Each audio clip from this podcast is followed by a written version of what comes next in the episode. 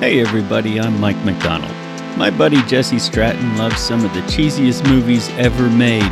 He spent years telling me about them all, so now I'm finally watching these movies for the very first time. This is our podcast where we break those movies down together. This is the Celluloid Dumpster Fire.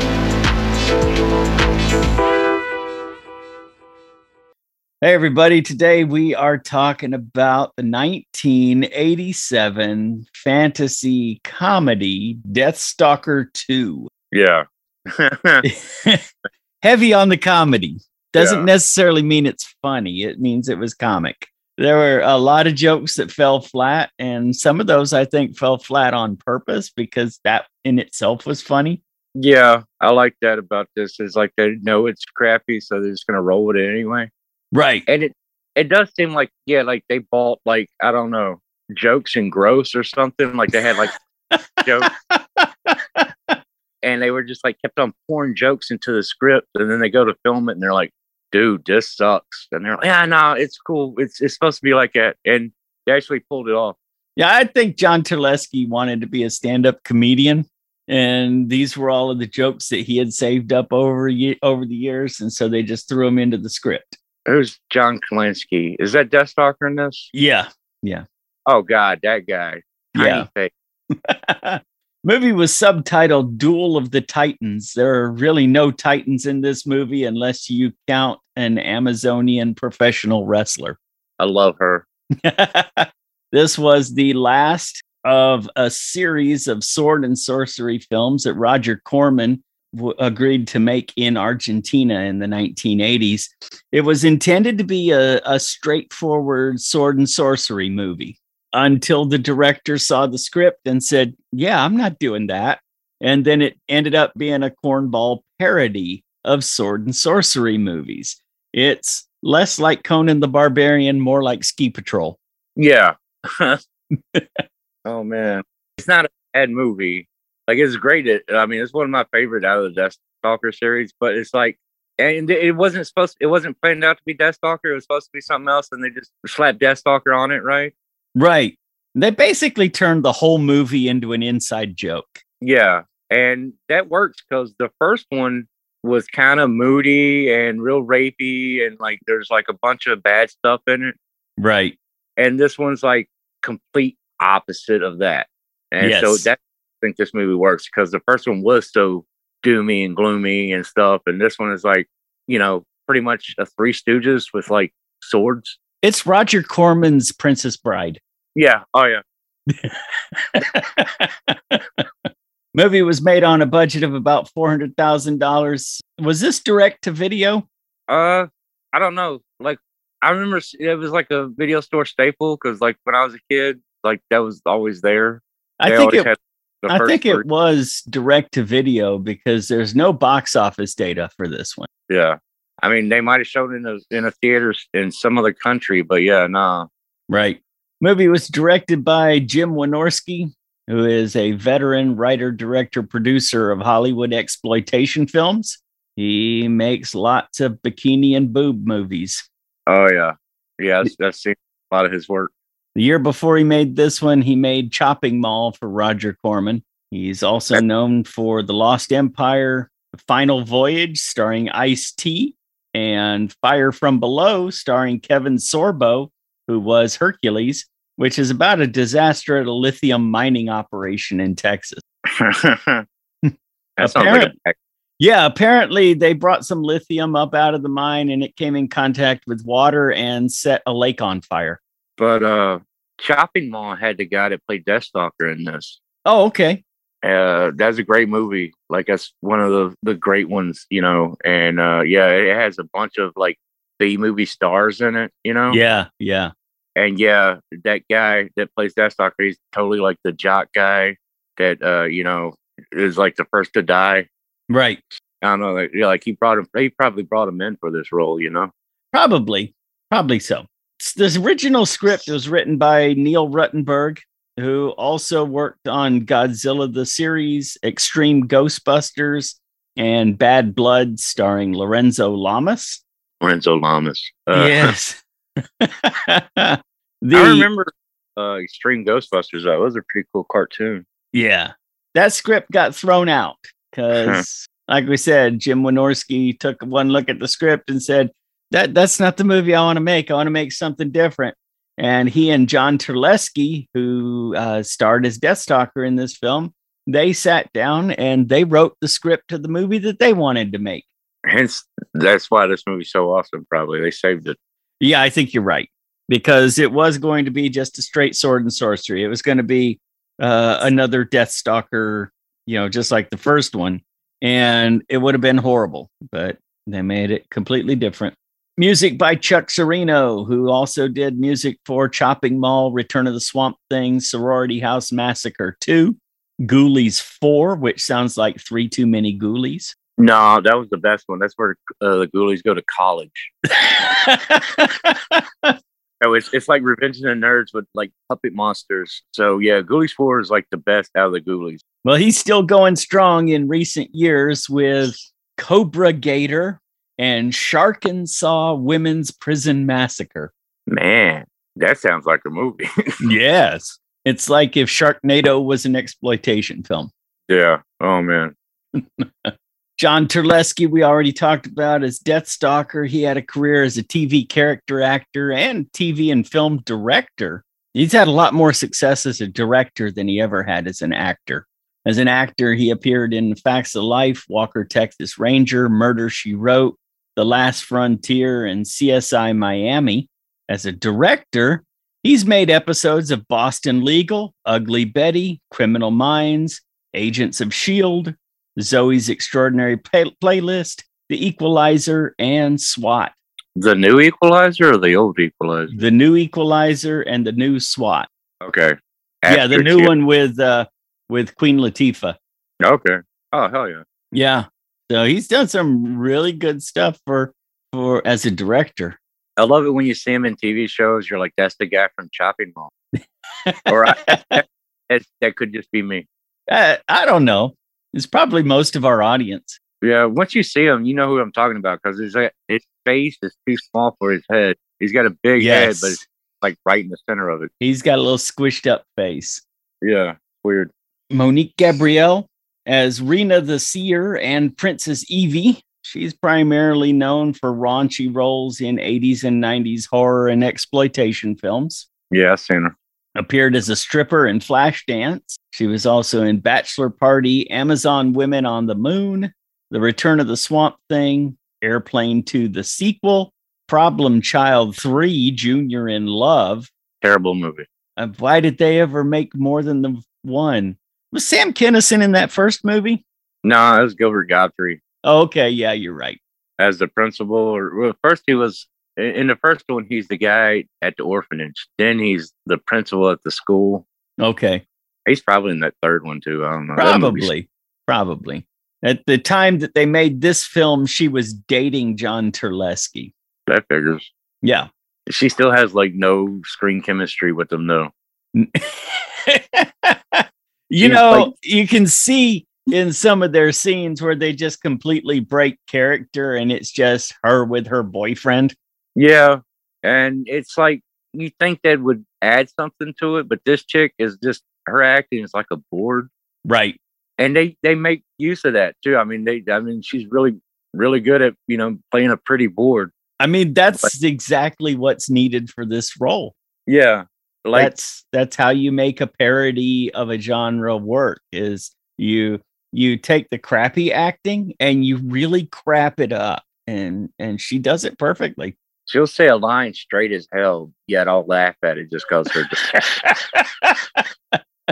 and overdub too, man. It's, she seems like the most overdubbed person, and it's her voice. I, I've seen her in other stuff. I know what she sounds like, but just the way, like they're like, oh, we, we didn't get, we didn't pick that up or something. You're gonna have to dub it, you know. And it's just, yeah it gets like an echo to it. It's funny. yep john lazar is jarek the sorcerer he's made a career of playing minor bits in russ meyer films including return to the valley of the dolls super vixens oh and the fred olen ray film attack of the 60 foot centerfolds That one was a good one. I remember seeing that on cable when I was a kid. Uh, Beyond the Valley of Dolls is a great movie.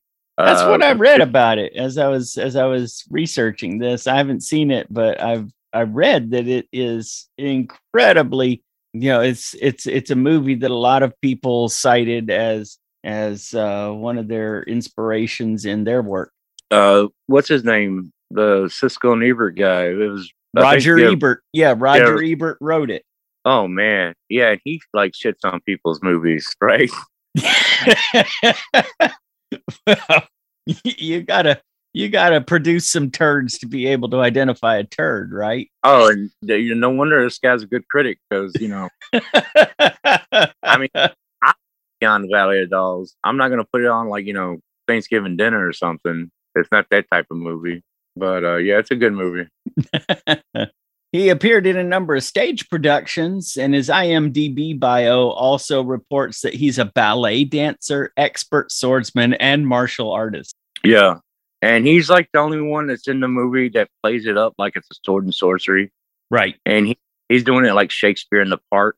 Everybody is like in a surfer comedy or some shit. yeah. So he he's the only one that's like has the regal air to it, and then everybody else is just like half-assing it. Right. And Toni Naples as Sultana. She appeared in a number of scantily clad, low budget films produced by Roger Corman and Fred Olen Ray, including Sorority House Massacre 2, Female Mercenaries, Dinosaur Island, and most of the people in this movie were also in Hard to Die. Hard to die. I've seen Dinosaur Island like way too many times. Start with a castle and a thunderstorm because it's a dark and stormy night. Plus, uh, Roger Corman has that shot in like every movie. Oh, yeah. it's the same castle, the same like right behind it. Inside, a bizarre skull hangs on the wall. Deathstalker and a woman are about to pull off a heist a la Indiana Jones. Oh man, yeah, straight up. He does like the bag thing and shit. He like weighs it out. It's like, yeah, that's about right. Yeah, yeah. He sneaks over to the treasure box and steals this big old gold nugget out of it and is immediately attacked by masked swordsmen. All of the swordsmen in this movie wear masks because they only had a few people and they needed to reuse them over and over again, sometimes in the same fight. Yeah, and it's not like stuntmen either. It's like crew guys. Right. Well, Deathstalker defeats him and runs off only to be chased back by more swordsmen. These are probably the same ones we just saw. That's why they're wearing the masks. They are fighting through uh, cave like corridors. These are the same sets that were used in the same Death Stalker in the first Death Stalker movie. And they're really starting to show their age at this point. Yeah, everything looks like like an old Batman show or something. Like they just like glued rocks on the already like Right. wooden door frames and shit. And yeah, I've got a note about that a little later on. That, but yeah, you're absolutely right. It's just uh, styrofoam rocks glued onto like a piece of plywood to make And it's like- cave. it's like two and a half hallways, right? yeah, But the camera they used, it seems like it's like a whole castle, but you can tell it's just two or two or three hallways. Yep. Well, the last swordsman is taken out when Deathstalker throws his sword like a javelin and stabs the guy in the gut. That's when a woman in a cape and a fur bikini comes around the corner with more guards. Oh, so man. Deathstalker jumps out of a window and makes his escape. Uh, the woman is Sultana and she's watching out the window. Then she turns to her guards and says, I'll have my revenge and Deathstalker too. oh man, he said the name of the movie in the first five minutes of the movie. Oh, yeah. That's when you know you hit like uh, dumpster gold, you know. Yes. But yeah, as soon as she says that title card, Yeah, we get flames and the opening credits. It's just like somebody turned on a gas grill and put the opening credits in front of it. yeah, it's like a medieval Benihana or something. Next, we see guards dragging a screaming woman out of A Buds for food and drink, in parentheses. The king is having her thrown out for revealing that his wife is pregnant by another man. She claims to be a princess and threatens him, so threatens the guards, so they rough her up a little bit. Deathstalker sees this and breaks up the fun. He insults the guards, so a fight ensues with Deathstalker armed only with a shovel and some sand. That's all he needs, though. oh, he's desktop. He is Deathstalker. He takes out two of the guards. The third one runs off. Well, he stops to say hello to the seer and then goes on inside. This is the exact same feast hall from the first Death Stalker movie. It's lit a little better. We even get some reused footage from some people who appeared in the first movie but don't exist in this one. Yeah. Uh, what is it? The the guy with the horned helmet, uh, pig head guy. I love the Uh, pig head guy. I love Pighead guy. He he's in like movies that aren't even Deathstalker movies. But anytime they have a bar scene, they're like, "Hey, uh, give me that clip, that Pighead guy from that movie." Yeah, and I'll just splice it right in there. You know, The pig head guy picks up a pig head off a platter and just eats it. no cares in the world. I mean, who doesn't like barbecue? Even pigs like barbecue. Barbecue. Yeah, it says it on the tin. Yeah. Deathstalker is trying to impress a couple of women by passing his fingers through the candle flame and going, ooh. and they're acting like they're impressed too. Yeah, I remember when I had my first beer, man. the uh, seer, her name is Rena. We'll find out later. She approaches Deathstalker and tries to get his him to help her again. And a guard grabs her and slaps her. Well, he was okay telling her to leave. But when the guard slapped her, that was just too much. And it's table flipping time. Oh man, So we get a bar brawl. And this is where I mentioned earlier the set really showing its age because, like we said, the stones on the wall are carved from styrofoam and then they're all painted gray. But so much stuff has been thrown around this set so many times that there's just white spots all over everything where the rocks are dented, the styrofoam's dented, and the paint has chipped off. Oh, and one, of- well, yeah, one of the walls that you can definitely tell, like they had to patch that wall. Yeah. A movie, it got like obliterated. Yeah, there's like where it's like a different shade of gray or something, or they put a big net in front of it. You know. Well, Chin the pirate is watching the fight.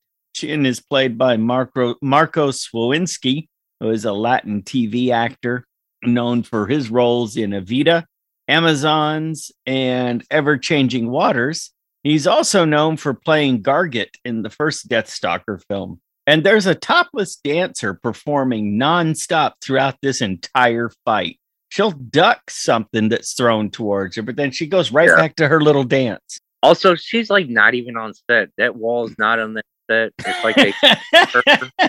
also, yeah, I'm not. I'm gonna call it like she has uh fake bosoms. She has implants. Probably does like a medieval chick, and yeah, she's like dancing, and she like ducks, and like a chair goes over her head, and she stands back up, starts dancing again. And Yep. like the lighting and the background was like it's like they filmed it in somebody's office in front of a court board. they might have. well, Deathstalker and Rena, the Seers, they run out through a back door as the brawl continues. After Deathstalker makes a circuit around the room, flipping every single table. Everyone, He did, people are just sitting there. You know, apparently fights break out here all the time. So nobody's really too worked up about it. A lot of them are just sitting at their tables, watching the fight, having their dinner. And he just walks up to them and starts flipping the damn tables. Well, they they manage to escape through a back entry, a back exit, and they ride off on a horse as guards give chase through the woods at night. There's a lot of fog used in this movie because they were filming at night, not too far from a residential area and a highway, and they needed to use a lot of fog to disguise the lights from the highway and the houses. it worked. I mean, it looks. I mean, you can kind of tell it's probably like a lot somewhere, but yeah, it, it does work. I mean, Yeah. at the time they keep the camera tight on all the action, and like you got really close ups when they're talking, so it's like eh, Right. There aren't any long shots in the woods, and they're probably in about a 150 foot area, but they make good use of it. yeah, Well, Deathstalker pulls his horse up behind a tree, and the guards run right past him. He he tells Rena that he's a thief, and while they're talking, the guards double back on him and fire a crossbow bolt that just barely misses Deathstalker's head and lands hits the tree in front of him. And we get another chase, and they manage to lose the guards at a crossroads. Morning comes, and they're in Rena's hut, it's a lot like the same hut that, uh, that Deathstalker went and visited that old woman in in the first movie. Yeah, it's like exactly the same. this is a movie about recycled yeah. Just it's right up there with Captain Planet. That's funny because I used to watch these on TNT. Like they used to have them uh, up all night over or no, what was it? Monster, yeah, Monster Vision. Yeah, that and stay up all night. I- Yeah. they, yeah. This especially this one. This was like a staple in those. Like the second one. Right. Which is um I'm, I'm glad you mentioned that because Monique Gabrielle, who plays Rena the Seer and Princess Evie, was also in USA Up All Night. Yeah. So morning comes, they're in Rena's hut, and she is serving up a bowl of chicken foot stew. She Oh says my it's her God. specialty. Deathstalker Yeah. takes a bite and says, "Oh, yours, it's good. Uh, can you give me that water?" And as soon as she turns around to reach the glass to grab the glass of water, he spits this out and dumps the whole bowl. Yeah. As funny as shit. Like total fight. Like. It kind of reminds me of uh like the it, like that, that meme where it's like that chick she's like trying to impress her man so she uh, does like I don't know like vegan chicken or something and it's like just raw chicken in a thing or yeah it's not vegan chicken it's something like I don't know like steamed chicken I don't know it's just gross And Yeah. kind of that it's like you call this cooking what is this yeah. am I supposed to- this Well, next she tell offers to tell his future, and she's got this tiny little crystal ball, which is actually a cut glass doorknob. oh yeah She tells him that there's a princess in trouble and needs his help, and she's imprisoned by an evil sorcerer named Jarek in the land of Jafir. She tells Deathstalker that if he rescues the princess, he'll be a legend right up there with Conan. oh man. He's a legend, all right. yeah. I love it when they do that. They're like uh, there's this show called uh, Master Ninja or Yeah. yeah. And it had like Timothy Van Patten in it and Lee Van Cleef. And then like yeah, they would use like Rocky as a real person in their continuity or something, you know. Oh, that's Well- really inspirational, like Rocky and stuff. Yeah, like yeah, but yeah. Hey, Conan's not a bad guy to aspire to be. Well, I mean, if you want to talk about who's a legend, the Death Stalker films have appeared twice on our podcast, and Conan we haven't asked to come on one time. Yeah, I keep sending them letters, but well, Deathstalker is ready to leave for Jafir right now. He's going to be a legend, we might as well get started on it immediately. Back at the castle, Jarek is practicing his sword fighting skills by killing his own guards while an imposter Evie gripes at him for not finding the real Evie. She's Yeah. also eating a banana the whole time that she's watching this, which is kind of creepy. Yeah, and also you can tell it's evil Evie or whatever. Where the, the original Evie is like wearing like a buckskin like dress. Yeah.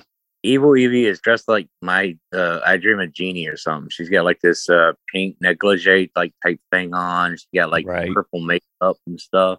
Yeah, and she's got kind of an updo instead of the the feathered look that that the real Eve's wearing. Yeah, Jarek reveals that he's made this Evie from part of the soul of the real Princess Evie, but there's still a few minor adjustments that have to be made, and uh, he can't just kill the real Princess Evie yet. Instead, he kills another guard and then sends Evie to her room. When he calls for another guard, that guard falls dead because he got stabbed in the back by Sultana, who just walked in. She says she doesn't like waiting in line. That's the only reason she killed this guard. I like her. I do too.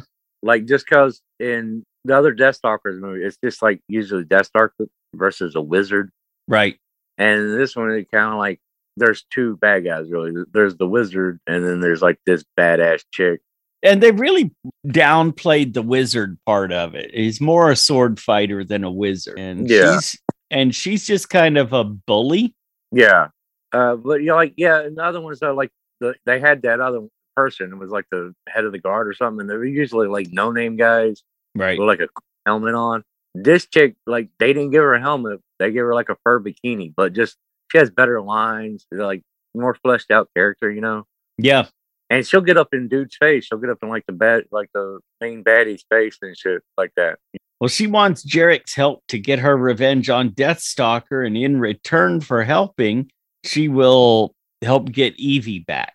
Then Deathstalker and Evie are riding to Jafir, and Chin is watching them from up in a tree. Cut to a bar where Sultana and Chin are meeting. This is the exact same set as the bar fight from the beginning of this movie. Oh my god! They just changed the angle and put a fishnet up on the wall. No, they had that fish though for a while, but yeah, no, they they just cleaned. Yeah, they put the bar, the tables all up. Hell, it's even in the background is like the same patron. Chin is going to deliver Deathstalker to Sultana, but first he has to introduce his crew. oh my god! First, we have crazy Otto Rein- Reingold, the mad Prussian. Mhm. Next, Ed the Head Shemansky. He did five years on the Genghis Khan strike force and now works as a part time consultant to, Inti- to Attila the Hun. John the Baptist Bombasso. Drowning is his specialty. Nick the Crippler of Kashmir, who does what his name says. A crippled Kashmir.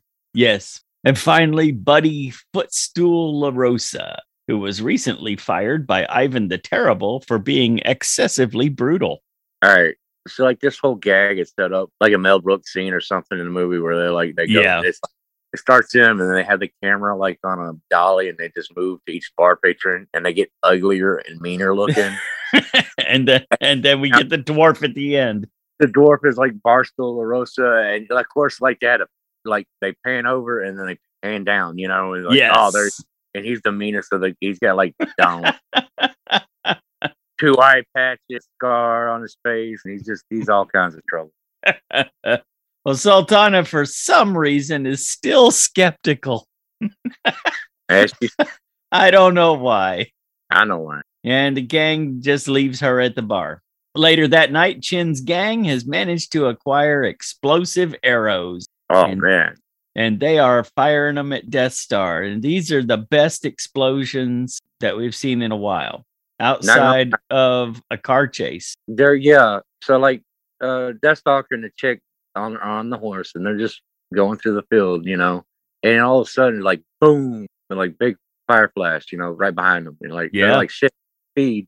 And then it cuts through the gang and it literally looks like a bunch of drunk uncles like, drunkly like they can't even get their bow right and stuff when they're lining it up and then they shoot. And then you go back and it's like per- perfect marksmanship where these explosions are going off, right? It's so exactly. yeah, they got a lot of people with bows and arrows in this movie, but they did not take the time to show any of them how to use it. Just, you know, yeah. kind of Um, make the motion. We'll take care of the rest in post. You seen Sleepaway Camp? Just do that, and they're like, "Oh, okay." but I, I just, I, I, like it's in the middle of an action scene, but they cut back every time they cut back to those guys. yeah. It, yeah, like drunkenly, like, how do you do this? And then, and then like one, one out of three will get a shot off, and then it goes back to them, and there's like perfect explosions everywhere. Well, they're not trying to hit Deathstalker. They're trying to herd him. They're leading him to a, a spot where they want him to be. Well, he and Rena dismount and hide behind a hill while Deathstalker takes a minute to get his knives ready. And oh, yeah, I got this throwing star. Maybe that'll be useful too. Sweet. Well, it was Yeah. like the mid and stuff. So yeah, Ninja Stars was everybody had. Then he leaves Rena hiding behind the hill.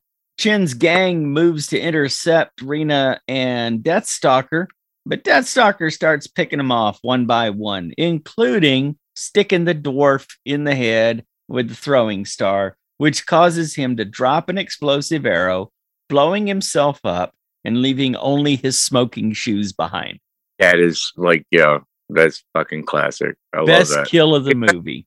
Because like I don't know how they did it, but it, it the arrow actually goes up, kind of turns in air, and then falls down on him, and then explodes. Yeah. I don't know that was like a freak accident, but yeah, that was funny as shit. Well, Rena's supposed to be hiding, but instead she's calling very loudly for Deathstalker. If you were trying to sneak up on somebody, this is the person that you would leave at home and not tell them that you were doing any sneaking. Yeah, and it's it, even it's louder because she had a double line, so it's like Deathstalker. well, one of the goons grabs her, and Deathstalker takes him out with a throwing knife. That's everybody but Chin killed, and Deathstalker and Rena leave. Chin meets Sultana next to this steaming pool. It turns out it's a pay pool that he's going to use to call Jarek. It's, it's a payphone steaming pool. And he takes yeah. out a few coins and throws them in, and next thing you know, there's Jarek's face in the water. That's totally like something from like a homebrew D and D campaign. a pay pool. Yeah, because I don't know. We uh we had cell phones, but they were rocks. You know, they were mm. like rocks with communication spells on them. So it's like, right. Hey, there's some guy out there in the field talking on a rock. It's like, oh, he's gonna be back, and wow, just gonna have to skip his turn because he's on his cell phone. well, Jarek is not happy that Deathstalker got away, so he just takes his sword and shoves it down the into his magic pot of water, which means the other end sticks out of the other side of you know the magic pay pool and just stabs Chin right in the gut. That's like total. Fucking... He stabbed him through the phone. Yeah, that's like some Freddy Krueger slash Looney Tunes type shit. I don't know. It's pretty genius when you think about it. Like, because that's weird. It's just I don't know. Yeah, it's yeah. kind of clever. Given the rest of the movie, it's kind of clever. I'll give you that one. Then Jarek opens up this little wooden coffin and he takes out a little metal skeleton and drops it in the pot of water and just starts laughing. We will never know what that was all about. There's probably some magic stuff. And then, like, just because of budget stuff, they just like cut it. Well, it could be that. It could be the long distance rates are a little higher if you actually stab somebody. Oh, yeah. I didn't think about that. They didn't have them after midnight when, like, you know, you got rollover minutes or something. Right. Meanwhile, Deathstalker and Rena arrive at a foggy green cemetery that is really, really packed. Yeah, I love this set. I it mean, looks it, like somebody emptied the Halloween decorations section from five dollar general stores into this place. Nah, you're being too generous. It looks like a el- elementary school play of like Nightbreed or something. It's just a bunch of like wooden sticks made into crosses. The only thing that looks kind of cool is the mausoleum, and it's like right in the center. Right. And like the tombstones that aren't crosses are just planks of wood. Like they don't even really. And they're at- all leaning or crooked. Oh yeah, like everyone's got like that gangster lean to it. well, Deathstalker wants to break into the mausoleum and steal the valuables of the deceased. The dialogue here is actually pretty clever. The movie, it, you know, it's it's kind of like the movie becomes self-aware here. Oh no, it's been going on like the whole movie, but yeah, it definitely in the dialogue it, it becomes self-aware. Right, right. They are living an adventure that will be told as legend in the future. Marina's afraid. She's scared of cemeteries. She's heard it's bad luck to walk over a grave. Deathstalker tells him it's just bad luck to walk over the open grave. then she thinks she left the door to her grass hut unlocked. And he so he reminds her that her hut doesn't have a door. Well, the door to the mausoleum opens on its own, and Deathstalker heads inside. Rena's not going, and it's a good thing she doesn't too, because the door slams shut, locking Deathstalker inside. Outside, Rena lights a torch. Inside, ghostly Jarek appears and starts threatening Deathstalker. A very short, ghostly Jarek. well, they have a little conversation, and then Jarek says he's got he's put something together for Deathstalker, and the wall starts moving. And Deathstalker says, Oh, great. The old crushing wall gag, huh? yeah. I mean, you knew as soon as you came in that place, it shows it, it goes in and it shows you a POV shot and they see how far the, the wall is. And you're like, that's going to come at me with spikes, isn't it?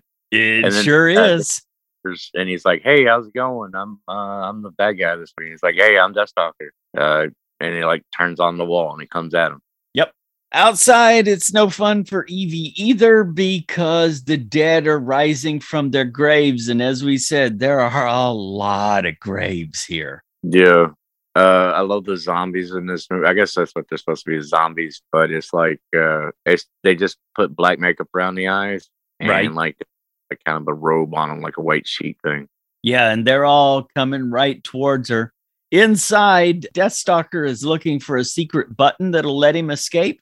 And he thinks he found it, but it's just a cheap wall decoration that breaks off in his hand. Instead, he's going to climb up the spears on this wall that's coming at him and try to escape through a hatch in the ceiling. Outside, Rena's fighting off zombies with her torch. Stalker manages to escape and joins her, and they escape through the cemetery because, well, it turns out, as everybody knows, even in a fantasy movie, zombies are really slow and you can just outwalk them. oh yeah, easily.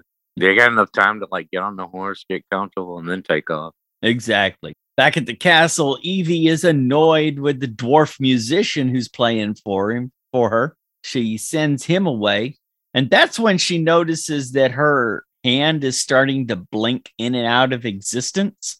So she rings for her pig face guards who bring a young man to her. She beckons the young guy to join her on the bed, saying that she won't bite. And then, well, of course, she eats him we the camera shows us outside the room and we hear the guy's screams and then there's a bunch of smoke that comes under the door in the bedroom evie has blood on her chin and she sticks a gold mask onto the head of her bed we're supposed to believe i think that this is what's left of the young guy that they brought to her but it was an old gap tooth man's face that she stuck to the headboard yeah. Oh, let me go on about that headboard. That's that's pretty nice. Yeah, that headboard. You remember in school, if you looked under a desk, you could see all the chewing gum that had ever Yeah. been chewed in that desk. This headboard is the same way, but with guys' faces, Yeah. It's like gold with right? like mounds of faces and then like, you know, purple like crushed sheets and stuff. They oh, they did a real nice job in the set. And then yeah, as soon as she eats another person to, to stay alive, bam, she just adds another face. Add another face to the headboard. Yep. It's pretty cool. Well, Stalker and Evie are camping in a cave. Stalker gives, and this is the real Evie, a blanket to keep warm. And then she talks him into sharing it with her. And as he said, okay, fine, he cuddles up under the blanket with her. And then she asks, Is that your sword or are you just happy to see me? And I think the answer there was yes. Next day, they see a road sign. And of course, I had to pause it and write down everything that the road sign points to. From Oh, top yes. to bottom, we have directions to Samaria, Lemuria, Altair, which isn't even a place, that's a, a star, Fredonia, Golgotha, El Kabong, which is that's a quick draw McGraw car- cartoon, yeah, it's his alter ego. It's like his Batman. Right. He just he wears a Zorro mask and he hits you in the head with a guitar and says, El Kabong. And then finally, we have Catmandu, No Can Do, and Jafir down at the bottom. I'm pretty sure they stole that Catman dude from a Looney Tunes bit, like, I- like on like a cartoon. It probably did. I, I wouldn't put it past them. Like that's an old like joke. Well, the real Evie consults her crystal doorknob, which tells them to follow the mountains. It's a clear road, no surprises. Very next thing we see Deathstalker and Evie are trussed up like deer being carried into a female warrior encampment. No surprises. Yeah, this is pretty funny. Yeah, they got them all stretched up like uh like in Return of the Jedi and stuff. yeah. And they kind of go easy on the chick, but you know, Deathstalker being a dude and these chicks being Amazons, they they just they keep on like yeah. Right. Their leader thinks that Rena, who is actually Princess Evie, looks an awful lot like Princess Evie, who apparently is a monster and has been oppressing them for a long, long time. So she plays off, no, no, I'm really not a princess. I'm just a seer. My name's Rena. Then the leader of the warrior women, she agrees to release Rena, but Deathstalker, Deathstalker's not going anywhere. He's going on, he's going to be placed on trial for crimes against womanhood, and it is a battle to the death. It's yeah. a wrestling match versus their champion, Gorgo. I love Gorgo. Gorgo is played by Dee Booher, who is credited as Queen Kong. She was one of the original gorgeous ladies of wrestling, Yeah. Oh man. which was Love an her. LA based women's wrestling production that was formed the year before this movie was made. Uh, go see that documentary, The Ladies That Glow, and then they had the show on Netflix. Watch that Glow. They even have a character based around her, the wolf, the wolf chick. But uh, yeah, I remember growing up and seeing this chick and like every she was in this. Uh, she's in Remote Control. Yeah. She was in on. She was on. Uh, she beat the crap out of Al Bundy on Married with Children. I love that. yeah, they want a lady wrestler in the show or something. It was usually this chick, like, and yeah, she's she's an awesome lady. And she passed away like a couple years back, Yeah. but uh, yeah, oh yeah, that lady rules. And a comic wrestling match ensues. It turns out to be a 15 round wrestling match, complete with ring girls. Oh yeah, no, that that's what's so yeah. It's like they have a wrestling. They had a really nice wrestling ring. yeah, and it's like chicks in bikinis with printed out cards and stuff. It wasn't painted. it makes you think they might have done this before. oh yeah. Every time a guy comes into the camp, they just beat his ass. That's it. That's it. Well, in the 15th round, Deathstalker gets the better of Gorgo, and all the women start yelling for him to kill her. The leader reminds him that this is a fight to the death, and Stalker says if she wants her killed, do it yourself. Stalker confronts Rena about her lies, and that's when she tells him the story of how Jarek replaced her with a doppelganger. Stalker is pissed about being betrayed, and he just storms off, leaving the real Evie. Back at the castle, the fake Evie is throwing a tantrum. Jarek is out in the hallway, and inside the bedroom, you can hear the fake Evie just yelling and screaming and throwing all the dishes out the doorway. She is destroying all the good china. They're like paper plates spray painted gold. For real. I mean, it's just a gold spray painted paper plate, all of the stuff. Yeah. They're like maybe like a gourd or something that was made into a, a picture. the budget for this thing was so low that they didn't even have real swords. They were made out of wood and then spray painted with silver blade. Oh, yeah. Yeah, no.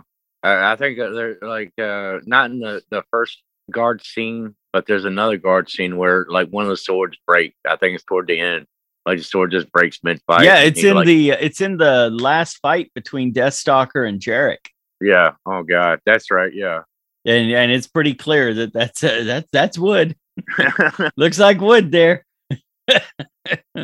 well, Jarek calms her down with the promise of a major breakthrough. And in his lab, Jarek shows her his new elixir, which is designed to sever the ties between the doppelganger and the real person. They tested out on one guy, so he he took a guy and he cloned him the same way that he cloned Evie. And then we give the clone the elixir and stabbed the other one, and the, the clone was okay. So he gives the elixir to the fake Evie and she drinks it. Now it's perfectly fine for him to kill the real Evie, and nothing bad will happen to the fake. Back at the Amazon camp, Evie is looking for Deathstalker. He's making out with the leader of this Amazon group, and they go into her tent. And boy, does she have plans for him. She uh, leaves to slip into something a little more comfortable. And that's when she explains that first thing in the morning, they're they're getting married. And when Deathstalker hears this, he's out of here. dude. Point. that Death Stalker, I tell you what. Outside, Death, Deathstalker learns that Evie left camp, so he goes looking for her in the woods. The Evie, the real Evie, gets caught in a trap.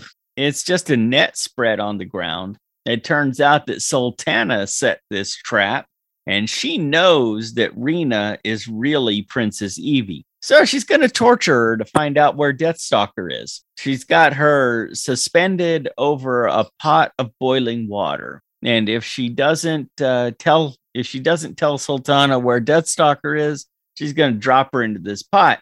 Evie says, "Well, you know, I know that Jarek needs me alive. And that's when Sultana reminds her, you know, I can lower you into that pot up to your waist and you'll still be alive. Sultana's cold. Yeah. That's right. Yeah, I like her, man. As a bad guy, as a second baddie or something. Yeah. Well, that's when Deathstalker shows up with his very dramatic entrance. Ta da! Uh, he even does ta da. Who does that? And Sultana sets her goons on him and we get another big sword fight. During this fight, Sultana sets fire to the rope that's holding Evie over the pot of boiling water. Stalker has taken out all the guards, and now it's just him and Sultana battling. Well, Sultana ends up getting killed. Deathstalker runs her through, and she makes an amazingly horrible face when she has to cough up the, the fake blood. Yeah. And about that time, the rope holding Evie burns through and she starts to fall, but it's okay because Deathstalker makes an amazing flying leap and catches her, saving her. And they land on the ground and it looks like they're gonna kiss because you saved the girl. That means she's in love with you, right? Right. Except Deathstalker says no, it's not the right time. Yeah, they get like Eskimo kiss. They get their noses touch and then he says that, and then like, yeah, then they laugh. They're like, Oh, Evie points out that his boner thinks that this is exactly the right place. That's when they did a little smirky laugh thing. Yeah. Oh god. Back at the castle, the guards bring in the corpse of Sultana. Jarek rings a bell that turns on the strobe light. This is a magic strobe light that brings Sultana back to life, and they have strobe light zombie sex there in the lab while the fake Evie watches from a doorway. That sounds like this guy. He did the same thing in Beyond the Valley of the Dolls. He had strobe light zombie sex in that movie too. Yeah, pretty much. Yeah. it was the 60s, man. I read somewhere that they used stunt boobs for this scene. The joke being that those were not to- Toni Naples nipples. Yeah, I can tell. So the fake Evie watched all of this from the doorway, and it turns out fake Evie is the jealous type. Meanwhile, Deathstalker and the real Evie have arrived outside the castle. Oh man, I gotta say something about this. Yeah. When they come up, it's like right, they show the castle and right. they show and then Deathstalker. you know where I'm going with. They raise up like it's uh, that show. Like in Hee Haw? It, yeah, it's like the weirdest Hee skit ever. They're like in the full like uh medieval guard, but it's like the Hee skit. And they're like, well, I guess that's the castle. Yeah, all right, let's keep quiet. And then they go back down like it's the Hee kid. Like, like you know, like they they put that in there willingly. I mean, because like the the way that the they had the framed up shot of the cornfield and stuff, and they yeah. raise up, and after they talk, they slowly raise back down in spot. Yep. It's funny as shit. So, that's in my note. Like, don't forget the hee haw skit. Nice. Well, the real Evie shows Deathstalker a secret tunnel entrance to the castle. And she tries to tell Stalker that she's got a bad feeling about something. He doesn't want to hear any more her fortune telling. And that's when a cage door falls down between them, trapping Deathstalker. Dun dun dun. Jarek and his guards take him prisoner. Jarek orders the guards to kill him, but Sultana stops them. She wants to kill Deathstalker herself. Outside, the real Evie tries to get away, but a guard knocks her out by hitting her in the head with a boomerang. It was a very lazy boomerang shot, but she can't hit an actor in the head too hard. Then the three guards decide as long as they're here and as long as she's laying on the ground, might as well rape her. It is a Deathstalker movie. They had to like kind of like they had to throw one in. I'm I'm against it, but like I don't know. It's like just the easy ploy to get nudity in a movie. Right. It's already chock full of nudity, might I add. They already had everywhere in this movie. Yeah, the boob count in this film is off the charts. Yeah, we stopped down. That was that's how like I had like count like I broke. It stopped at ninety nine. What do you want me to do? Yep. The Amazon warriors show up about this time and kill all the guards, rescuing the real Evie. Inside, Deathstalker is tied to a table with a pendulum blade swinging over him. And we cannot do a movie on this podcast without a Bond reference. They blatantly steal a line from the man with the golden gun in this one. Oh yeah. And Sultana asks about Evie. Deathstalker says, You don't expect me to talk, do you? And she goes, Oh no, I expect you to die. Yeah. The purpose of our two previous encounters is now very clear to me. I do not intend to be distracted by another. Good night, Mr. Bond. Do you expect me to talk? No, Mr. Bond, I expect you to die. There is nothing you can talk to me about that I don't already know. Side note: That uh, pendulum looks badass. Like, yes. it sticks out in that set. The set's like the rest of the movie. It's like all like cardboard and bullshit. It's probably left over from the pit and the pendulum. yeah, but yeah, that pendulum's bad. At well, yeah, because Roger Corman is probably Yeah. yeah. They found it in his backyard. Like, hey, you mind if we use this? He actually had to go down to Argentina during the making of this movie. He's the executive producer on this on this. The producer had a problem with the rewrites on the script because, you know, this isn't the script that was turned in. What the hell are we making here?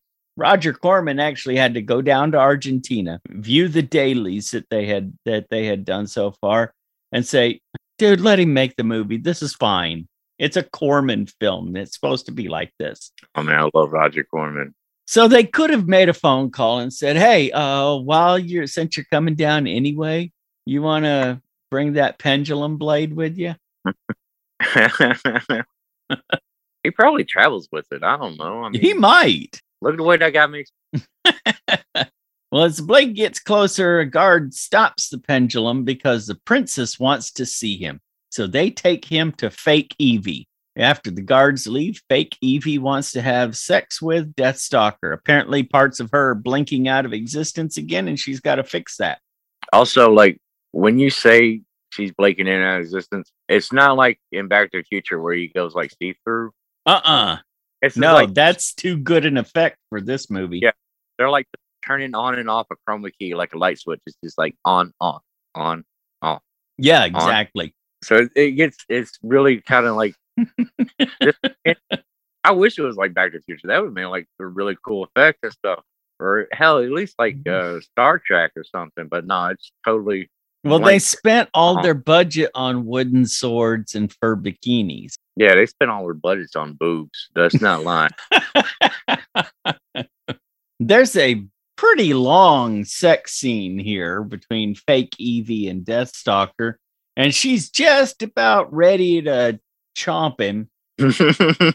oh man, And that's when somebody shows up with a statue in their hand. Turns out it's the real Evie, and she conks the fake Evie on the head, saving Deathstalker. dun da da da. She tells him that she's already told him not to mess around with girls like that. Like her. Yes, like her. Okay. she also brought Deathstalker his sword, and there's a magic sound when she hands it to him. That was kind of cute. Yeah. It reminded me of Legend of Zelda whenever you open a treasure chest or something. Yeah. Back in the tunnels, she says she has a surprise for him, and they go through a door, and they're immediately surrounded by Jarek, Sultana, and all of their guards. Surprise. Jarek tells the goons to kill Deathstalker and Evie, and that's when the Amazons arrive and the battle begins. That was actually the surprise she had for him. She brought the Oh. Amazon village with her. Stalker and the real Evie join in the killing while Sultana stands against a wall sulking. She's definitely the buzzkill at this party. She's just standing there looking good. She's got an opportunity to take out Deathstalker, and she's just standing against the wall looking pissed off. Well, she got a wooden sword. What do you want? That's true. Real Evie grabs up a pike and she accidentally takes out a few guards, Three Stooges style, Accidentally. and then just runs off giggling. Yeah. Well, Sultana's had enough of this crap and she's bored. So she's leaving, whatever. Look, Fake- rain lightning strike. There's, yeah, there's random lightning strikes all over the place. Don't know where they're coming from because Jarek, Jarek's a wizard, okay, but he's a wizard who likes to fight with his sword. more than anything. So he's got his sword, but apparently there's lightning coming from somewhere. Fake Evie shows up wanting to know what all the noise is about. So Jarek, who happens to have stepped away from the fight when Sultana got pissed and left, Jarek takes her back inside and he sends her to her room. He does that like the whole movie. Yeah. Outside, the battle rages, and inside, Deathstalker has gone searching for Jarek, while the real Evie, she's got business to take care of with the fake. Deathstalker asks her what it, what it is, and she holds up a knife and says, "Can't tell you, girl talk." A twin cat fight. Yeah, exactly. Real Evie is searching through fake Evie through one little hallway, but she keeps popping her head out on different places, like uh, like a Scooby Doo running in and out of the bedrooms. I love that bit. fake Evie tries to sneak up behind her, but the real Evie throws a knife and kills her. So fake Evie calls her a bitch, falls to the floor, and turns away, turns into a puff of smoke. That's the end of the fake Evie. Deathstalker faces off against Jarek in another big room. This is the final sword fight, and the whole fight was choreographed by John Terlesky by Deathstalker. That figures. And honestly, it's one of the better choreographed fights in this movie. It is because the rest of them they're like slowly doing this, and this one, I mean, it's not a great sword fight, but it's it's it kind of like uh reminds me of Errol Flynn. Like, yeah, compared to the rest of the sword fights in this movie, it's a really good fight. Yeah. Stalker gets disarmed and uses a candle stand to fight against Jarek's sword. And this works for a little while, but then Jarek gets the best of him. Jarek lunges, but Stalker catches the blade between his hands. This is the only time in the movie that Deathstalker is actually wearing gloves. Yeah. I Don't- thought that was weird. It's like he's not wearing a shirt, he's wearing leather pants and leather gloves. Yeah. Well, he grabs a hold of the blade. He uses this to disarm Jarek. As he does, the sword blade snaps in half. There we go. Deathstalker disarms him and stabs Jarek in the neck with his own sword. Next, we have a big party as the real Princess Evie is restored to the throne. Deathstalker's there in the crowd with the leader of the Amazon group, and Gorgo is also there giving him a big thumbs up.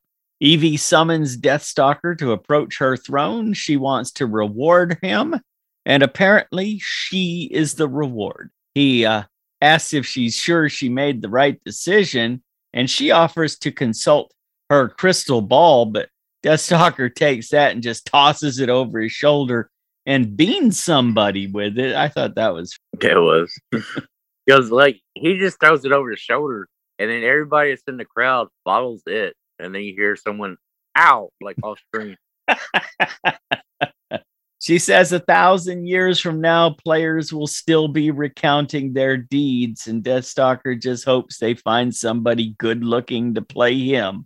And roll credits with a blooper reel. Watch Oh, yeah. the blooper reel. It does Yep. it does cool credits where it, it does like their name and like a freeze frame of it and then it goes to blooper reel. Yep.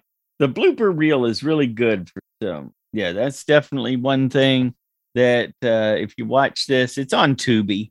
Just about everything we talk about is on Tubi.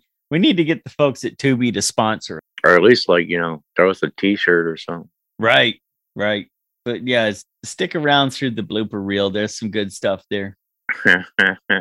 Man, this was fun to watch. It was a stupid movie. If you want to turn your brain off and be amused for an hour and a half, this is a good way to do it.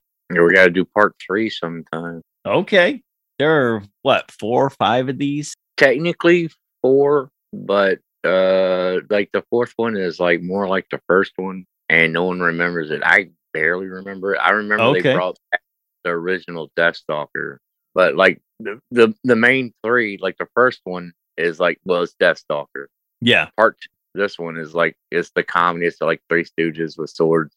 And then the third one's like almost like a Disney movie. They went so clean and broad when they try to attract more people to Oh, wow. it yeah to an R-rated uh movie, Yeah. and, and it's because there's like no nudity, absolutely like no rape. They got like uh, a TV actor to be the main guy, and it, yeah, it's, it's kind of set up like Willow in a way. Okay, I see. Yeah, yeah. Well, I guess it was worth a shot. Yeah. and then and then they're like, ah, screw it, we're going back to the first one. Like, dude. well, with there've been so many references to Ghoulies, we're gonna have to talk about a Ghoulie. Oh, we gotta do four. Okay, Yeah, part just four is put awesome. that one Uh, on the part list. Two, part two was kind of cool. It was the one where like they had the carnival, and it's like the Ghoulies attracted uh, carnival. But yeah, two and four. okay. Man, I think that's a podcast. Oh yeah. We hope you enjoyed this podcast. We had a lot of fun making it. Be sure to subscribe and leave a rating wherever you hear us. You can follow CDF Pod on Facebook and Instagram or at CDF underscore pod on Twitter. You can also visit our website at cdfpod.com. And don't forget you can help us make donations to film schools all across the country by going to patreon.com slash cdfpod. Join us next time as we explore another movie so awesome it probably shouldn't have been made.